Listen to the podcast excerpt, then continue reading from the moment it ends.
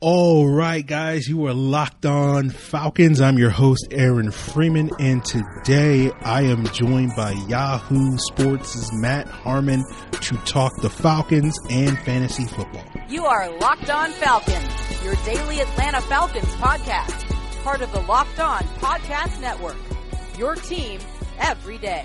So, guys, you know me. I'm Aaron Freeman, been covering the Falcons for many years. You can find me on Twitter at FalcFans, and of course, the host of this world-renowned Locked On Falcons podcast, your daily Atlanta Falcons podcast, right here on the Locked On Podcast Network, your team every day.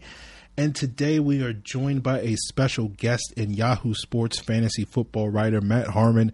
Has been a previous guest on the show. We had him on many years ago talking about Calvin Ridley when the Falcons originally drafted him. I believe we had Matt on last summer to talk fantasy and whatnot. But Matt is always a great guest to share his insights, and always love picking his brain in terms of determining sort of which guys are breakout candidates, which guys are, you know, potential busts and whatnot. And we will certainly focus a lot on Calvin Ridley, his breakout potential. We'll talk about the Falcons' other sort of premium players at some of those key positions like Matt Ryan, Todd Gurley, Julio Jones, Hayden Hurst, Russell Gage. And we'll also touch a little bit upon the murderer's row of wide receivers that the Falcons are facing this upcoming season that I've mentioned frequently on the podcast, as well as get into some N F C South talk with Tampa Bay and the Gronk Brady hype as well, and get Matt's thoughts on that. So without further ado, let's jump into that conversation with Matt Harmon right now. All right, guys, you are Locked On Falcons. Of course, I'm your host, Aaron Freeman, and today I am joined by none other than Matt Harmon of Yahoo Sports. Matt, welcome back to the show, my friend.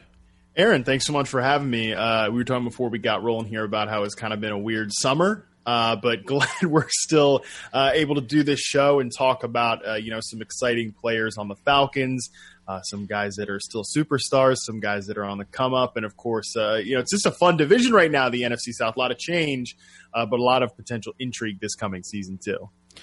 Yes, it is. And for those guys that aren't familiar with Matt, he does fantasy football for Yahoo Sports.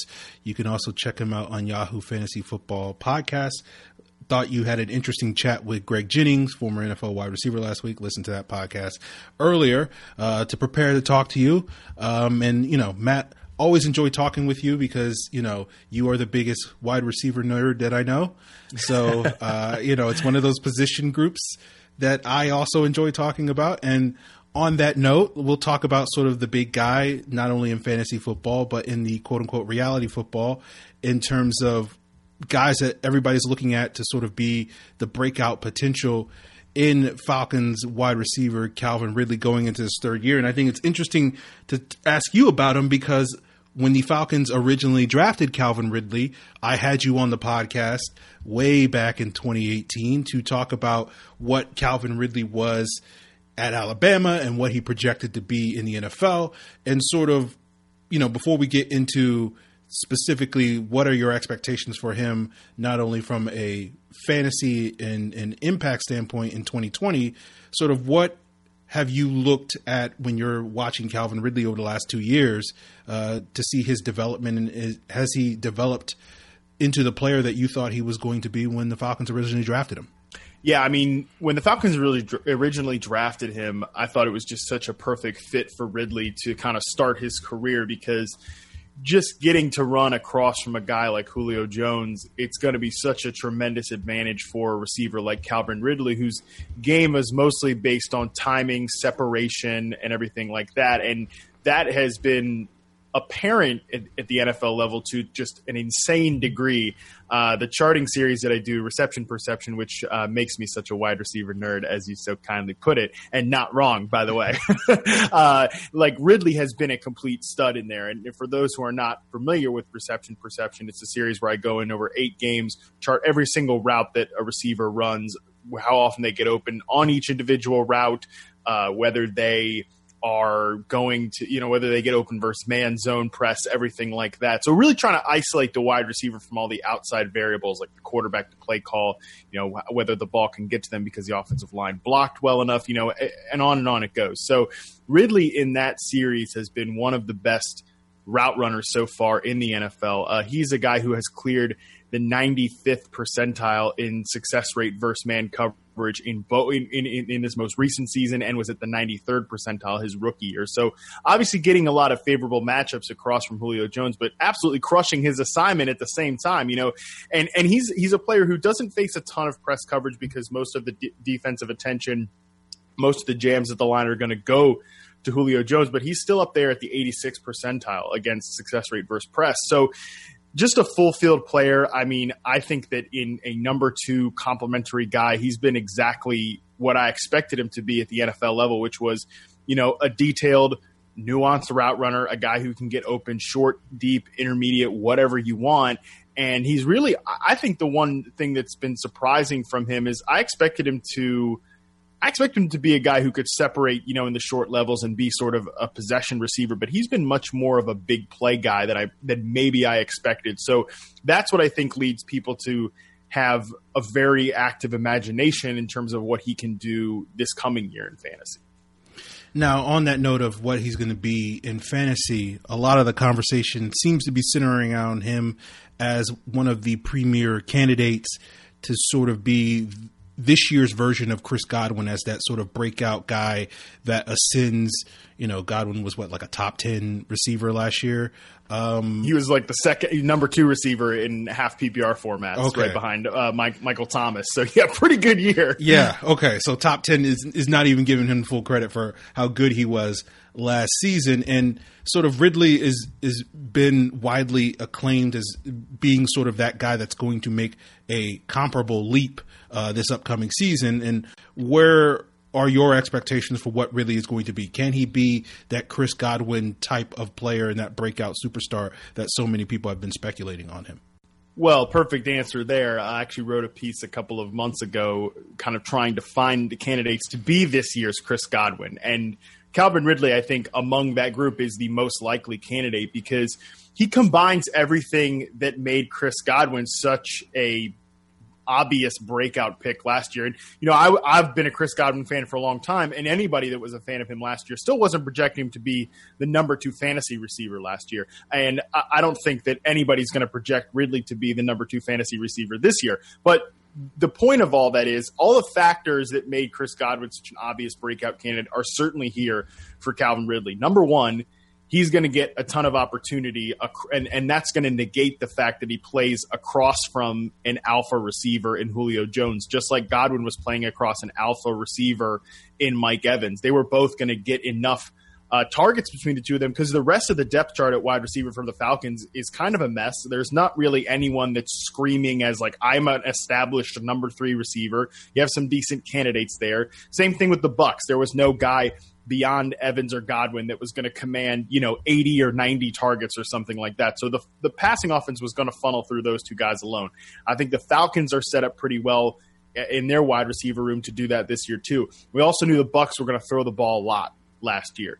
We know the Falcons under Dirk Cutter have thrown the ball a lot this time that he's been the offensive coordinator and the previous time as well. So the pass volume is going to be there. And most importantly, and I think this is key, we knew going into this past season that Chris Godwin was verifiably good at football. Like, if you watched him, you knew he was good at the game. And I think if you watch Calvin Ridley and you value the type of things that I do, like route running and separation and being able to be that type of playmaker across the entire field, you know that Ridley is verifiably good at the game. So he's the most obvious breakout candidate at wide receiver. And frankly, I think if he had been a little bit more healthy his rookie year, or especially last year, I think he would be too easy to, you, you couldn't even call him a breakout candidate because he would have already broken out. And I have a note from Reception Perception on this.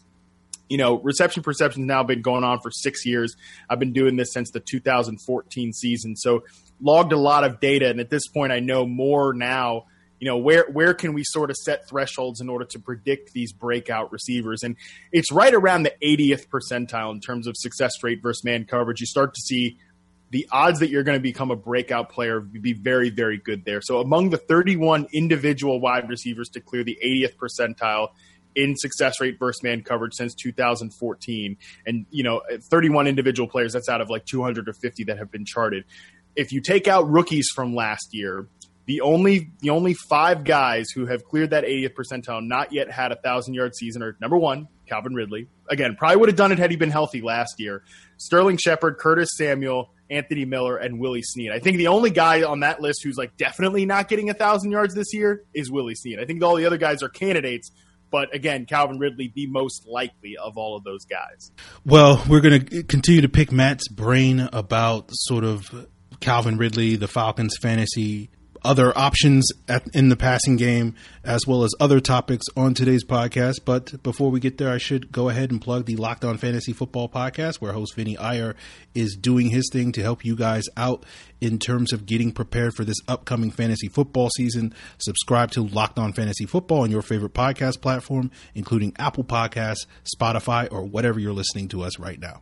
Now, guys, I know you're looking for the fantasy breakout players that'll help you win your league this year, but why not check out the brand new breakout flavors that'll help you win and maintain your diet this year by checking out the brand new six flavors over at built bar dot com. Built Bars, if you guys don't know, are great tasting protein bars that are low in calories and sugar, high in protein and fiber. They all taste great. They have one hundred percent real chocolate in them. I'm a big fan of coconut, almond, and peanut butter, but I'm looking out for some breakout candidates like caramel brownie, cookies and cream, cherry barcia, lemon almond cheesecake, carrot cake, apple almond crisp, all of whom who could be that breakout superstar, much like Calvin Ridley, as I add them to my rotation. And you can add them to yours by heading over to built bar dot com and use the promo code Locked On and get ten dollars off your next order. Don't worry, if you use that promo code back in May, you can use it again to get ten dollars off your next box. Again, use promo code Locked On for ten dollars off your next order at built bar dot com. Now, we've been talking about some of the breakout candidates for this upcoming year, but let's sort of turn our attention to some of the more established stars. And one of the things I've been harping on in the podcast over the last several months in regards to talking about this Falcons secondary, which has undergone a bunch of changes in recent offseason and is pretty young, is whether or not they're up to the task of facing some of these top end wide receivers that they're going to have to match up this upcoming season. And, you know, looking at your tier rankings in terms of the top three tiers of fantasy receivers that you have that are, you know, either established number ones or have the potential to put up number one type of production, you know, of the sixteen guys in your top three tiers that aren't playing on the Falcons, because obviously Julio Jones and Calvin Ridley are also in that mix.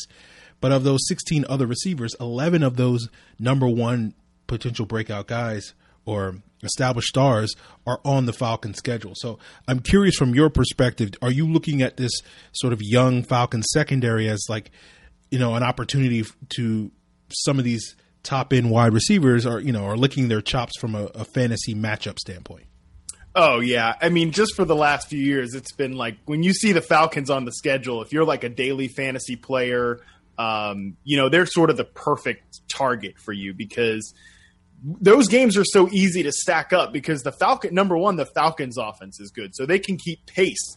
Like they're not just their their defense isn't going to be so bad that then teams can kind of run away and hide and then start just, you know, ground and pound and run the clock out or whatever. The Falcons offense being what it is, it, it is as Matt Ryan, Julio Jones, and, you know, Calvin Ridley, Austin Hooper in the past, like these guys could keep up with high scoring offenses. So that actually adds to the intrigue there. But the defense in general has just been kind of a nightmare ever since that Super Bowl season. It's been something that they've sort of been chasing. And especially last year, it started, I, I, you could probably answer to this better than I could, but it seemed like last year at the beginning of the year, like when Dan Quinn was kind of taking over as the, the defensive coordinator, defensive play call, it seemed like it had got, it got worse than ever until the, those responsibilities started to change as the year went on. And, you know, just from watching them, it seems like this that that style of defense, you know, the sort of Seattle style that they want to run, it seems like with teams being able to get the ball out quickly and everything like that, or even if they go to more intermediate routes, it just seems like a defense that's not – it's not as much made to stop modern N F L offenses as much as it was to stop offenses sort of when the Seahawks were in their prime. So I think the system in general is struggling, not just in Atlanta, but across the league. I think that has been problematic in years past for them. But you know, the Falcons are just at a disadvantage because their division, frankly, is just filled with really good receivers. I mean, you have Michael Thomas in New Orleans, and then you have D J Moore in Carolina. And I think that uh, Robbie Anderson and especially Curtis Samuel are still pretty good, underrated players too. And then obviously you have the duo in Tampa Bay. So they're already at a disadvantage. And I, I think that in general, it is definitely a defense that, you know, when you see them on the schedule, if you're playing daily fantasy, you want to stack up against that defense, and then you want to run it back with some Falcons players on the other side because you just have that much more of a higher ceiling because you know those games are going to come with a higher projected point total. So, yeah, it's definitely a defense that whenever I see it on the schedule so far, it's been one to uh, been one to attack. And, you know, now you're right. They've got some of these, not even just teams with a great receiver on their schedule. Like, I think Lockett and Metcalf, by the end of the year, we could be talking about them as a top five wide receiver duo. I think Dallas is obviously just boasting a ton of players. Uh, Michael Gallup is a great X receiver. Cooper is really good at what he does. And, and CeeDee Lamb is my favorite receiver from the draft this past year. So, yeah, it's definitely a tough row uh, for the Falcons there. That's for sure. Now, we were talking about Calvin Ridley and sort of the fact that he's going to get a large volume because he may not be necessarily competing with someone who's a clear-cut sort of number three wide receiver. Um, but also the Falcons replaced Austin Hooper at the tight end position. Russell Gage seemingly is going to lock down that number three wide receiver spot for the Falcons. I'm curious, what are your thoughts not only on Russell Gage's potential as a fantasy value, maybe late in drafts or maybe an in-season pickup, as well as what are your thoughts on sort of Hayden Hurst and his potential this upcoming season? Are you necessarily buying the idea that he could be just as productive or even more productive than what we saw from Austin Hooper in recent years? Yeah. Gage, I think, is a guy that if you're drafting him, you're probably going to be in a deeper league, uh, something like, especially in a best ball league, you know, those go around eighteen to twenty rounds.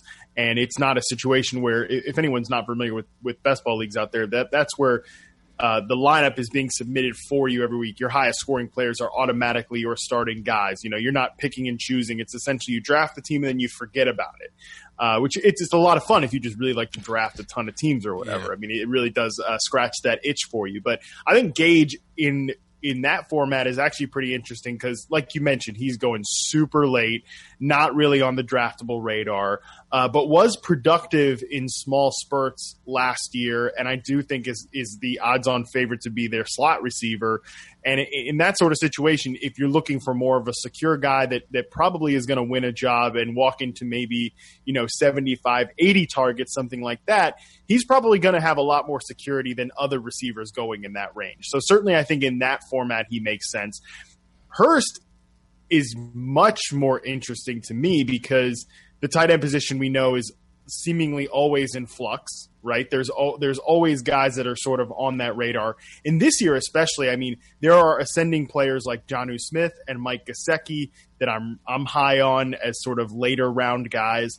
But Hurst is in that range too because he's walking into a situation last year where in thirteen games, Austin Hooper had ninety-seven targets. Now, I'm not expecting uh, Hayden Hurst to be that productive, but he's certainly a guy that if you miss out on the big tight ends, you know, right now he's in my fourth tier of tight ends along with guys like Noah Fant, T J Hawkinson, Dallas Goedert, the aforementioned Austin Hooper now in Cleveland, and Chris Herndon. So those are guys that I'm not expecting them to become every week tight end starters, but I am expecting them to be right on that fringe of guys that you're considering in good matchups, those games where the Falcons are playing against good offenses and they're therefore going to have to throw the ball more.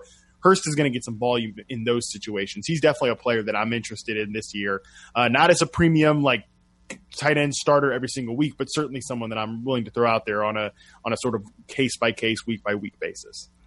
Now, I, I do want to pick your brain on another tight end in the N F C South. This is not Falcon-related, but I, I noticed that you had Gronk pretty high on your tight end rankings.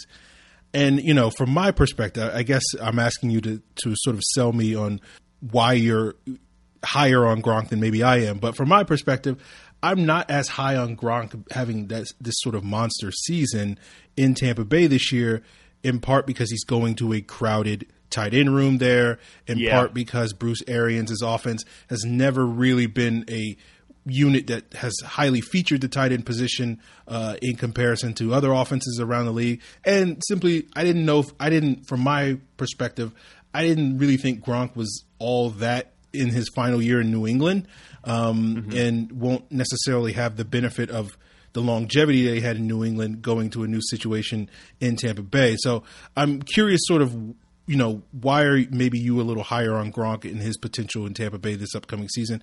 And maybe you can bounce that into, you know, your thoughts on the, on the Bucs in general this upcoming season.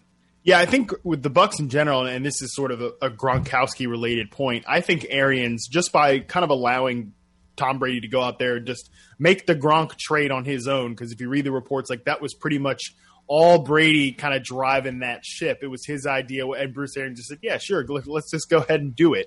Um, even though his, as you mentioned, his offense has never centered around the tight end position.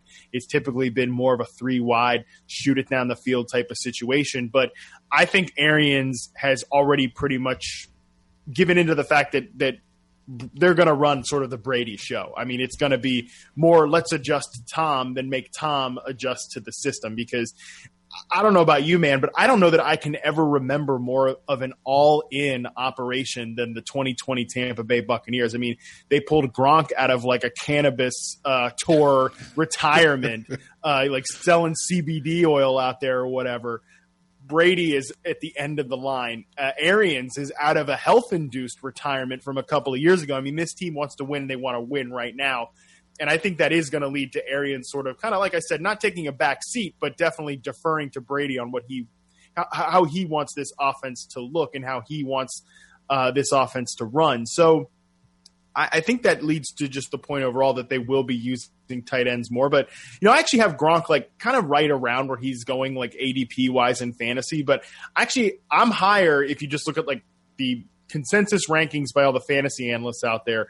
I'm actually higher on O J Howard than than most of the consensus is right now, because I think Howard's still going to play a role here. I think he's the – Peter King reported that he thinks he's the favorite to be uh, the snaps leader for tight ends there. Now, I think Gronk could be third in terms of snap played, snaps played among the Bucs tight ends, but still be first in fantasy points. So I think that – Gronk is a fine pick, but he's not a tight end that I've really gravitated to. And I think his range is going to be wild, man. Like, I think, you know, in casual drafts of people that just, like, they look at the name and then they, you know, click based on that, I think Gronk could go really high. Like, I've been in draft room, draft rooms where he's gone in the eighth, seventh round. I've been in others where he falls all the way to, like, the eleventh or twelfth. So his range is going to be wild. And for that reason, I put him pretty much just at the end of what I consider to be the tight ends that you're probably starting every single week. I think he's at the end of that group, because I think Gronk's week-to-week ceiling will be very high, because I do expect him, like, if he plays a few amount of snaps, it's going to be high-leverage snaps, you know, third down, crucial situations, in the red zone, when they get to the goal line.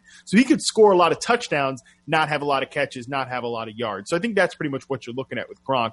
Very volatile pick, but a guy that I do think the range on him is going to be wild. I think I find myself somewhere in the middle, and definitely willing to take a late round flyer on a guy like O J Howard. I was in a draft just recently and he went in the eighteenth round. Uh, and like there, I think that's like, that's just a, essentially free money. Like you're just, you're just playing with house money right there at that point.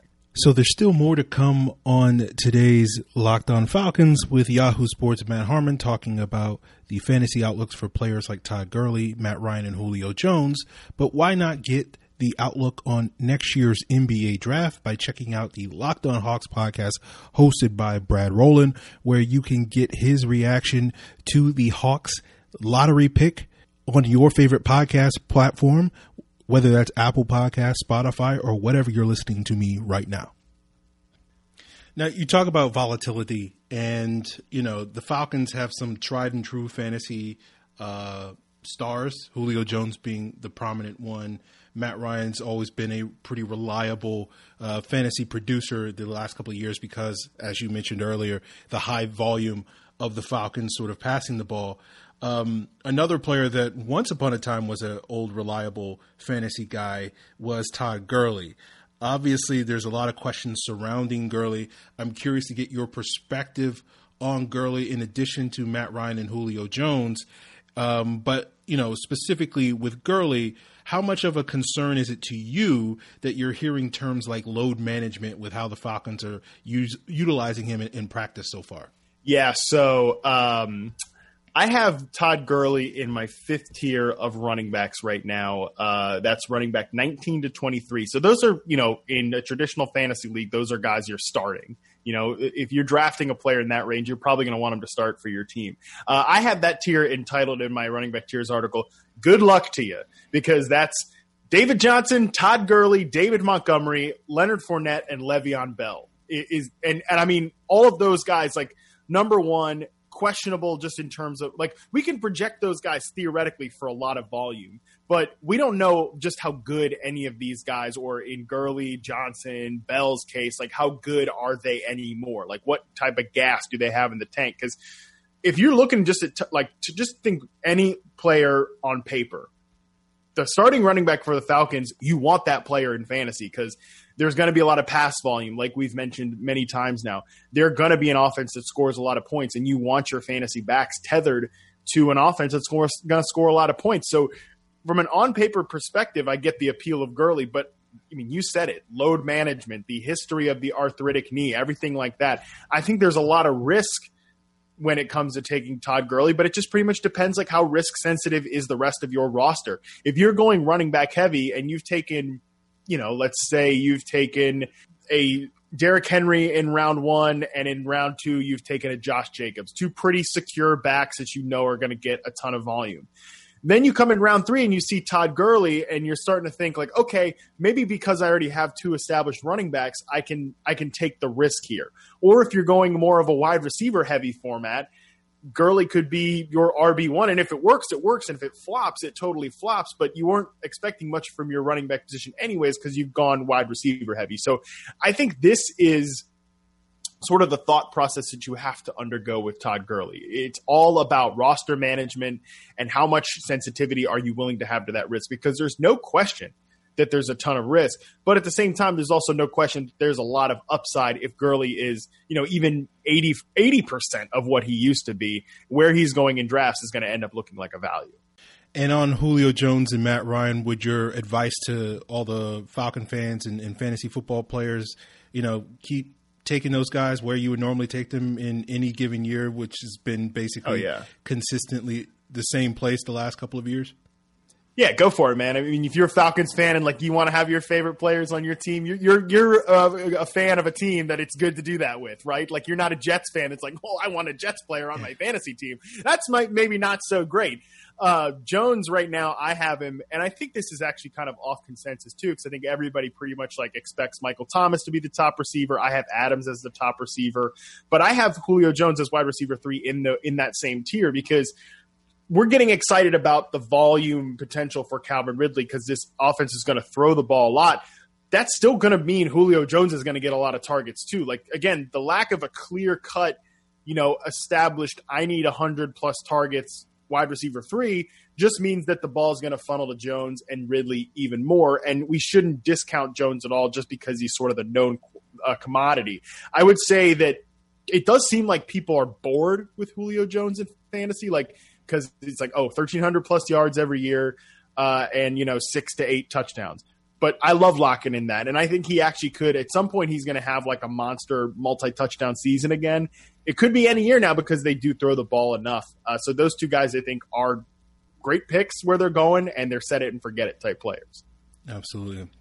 Well, Matt, I appreciate all your insight here in terms of things that to think about with the Falcons as well as fantasy football this season. You've certainly helped me out in my drafting, in my money league. You know, your tier system nice. has certainly improved my drafts. And, and I went from a guy that was finishing, you know, in sixth and seventh place a couple of years ago. Last year I was in the top four. I, f- I feel like I got a little jobbed at the end of the season.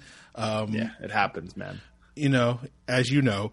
And so, but like, I, I, I think your tier system is is great and, and certainly has helped me. And I, I you know, for it, the two people that might be listening to this podcast that are in that league, you know, I'm coming for that crown this year. But, um, you know, let the people know sort of if they want to sort of get on this bandwagon and, and sort of, you know, reap the benefits that I've already reaped so far, uh, where they can find your stuff and, and what you got coming at Yahoo uh, in the next few days. Yeah, cheer, the Tears uh, cheat sheet is already on my Twitter page at Matt Harmon underscore B Y B. You can find it there. I'll also have I have write-ups on every position right now. Uh, quarterbacks is dropping on Friday, so plenty of good stuff there for everybody to kind of dive into the reasoning. And the cheat sheets uh, spreadsheet is totally like not Yahoo affiliated, so I update it all the time. Uh, it, it's it's up to the point of like when one week one kicks off, that thing is staying updated. So, you know, if your draft is literally the day before football season starts, you're going to be good to go there. It's easy to print out so you can cross it off everything. I do that just for you all, the people out there. Uh, and if you do want to check out uh, anything reception perception related, like I said, Calvin Ridley for Falcons fans is definitely a guy to go and check out because you see just what type of star he is. Uh, the best place to find that is use the hashtag Reception Perception on Twitter or go to reception perception dot com to purchase access. Absolutely. Uh, all great content there. And uh, looking forward to, you know, uh, seeing what Ridley can do and the Falcons can do and, and some of these sort of breakout candidates in fantasy this upcoming season and, and sort of who are going to be the clunkers at the end of the year. There's always a, a couple. Um, so, uh, Matt, looking forward to having future conversations with you about, you know, all things football and fantasy wise, as well as quote unquote reality wise. And, uh, you know, I hope to get you back on sometime later this year or next year to revisit some of these topics that we discuss. Appreciate it, man. Would love to do that anytime. Always enjoy coming on the show. All right, man. Have a good one. Thanks, man. Appreciate it. All right, man. Have a good one. I'll see you. So, guys, there you guys have it with Matt Harmon of Yahoo Sports. Check out his quarterback tiers rankings, which should be dropping today as you're listening to this over at Yahoo Sports. And, you know, I can't recommend it enough. If you're like me and maybe not the world's greatest fantasy football player and you're struggling with your drafts and you're, you know, finishing at the bottom or middle of the pack in your league, I do recommend, you know, looking up Matt's tier rankings at various positions and, and using that cheat sheet for your drafts as your draft prep. It's really all you need. Um, for, you, you know, the best draft prep. And I, I promise you, you know, it will improve your game this upcoming season. So definitely check that out. And uh, we will be back with more Locked On Falcons content next week. Hopefully have some guests on to talk a little bit more in depth about their observations in Falcons training camp. We'll probably have a Mailbag Monday episode uh, as our next show. And so, you know, to get questions in for that show, of course, send them in via Twitter to Locked On Falcons, via Facebook to Locked On Falcons, or via email. Send those to lockedonfalcons at mail dot com. And um, that's it, guys. Have a safe weekend. Have some, you know, fun in the sun while the summer, you know, starts to wane. Although, you know, these temperatures, I don't know. We won't go there on today's podcast. That, that'll be on the Locked On Climate Change podcast. But um, yeah, there, there you guys have it. Enjoy your weekend. Be safe out there. Wear your masks, all that sort of stuff. And uh, we'll see you on Monday with a Monday Mailbag episode. Until then, guys. You are Locked On Falcons, your daily podcast on the Atlanta Falcons, part of the Locked On Podcast Network. Your team every day.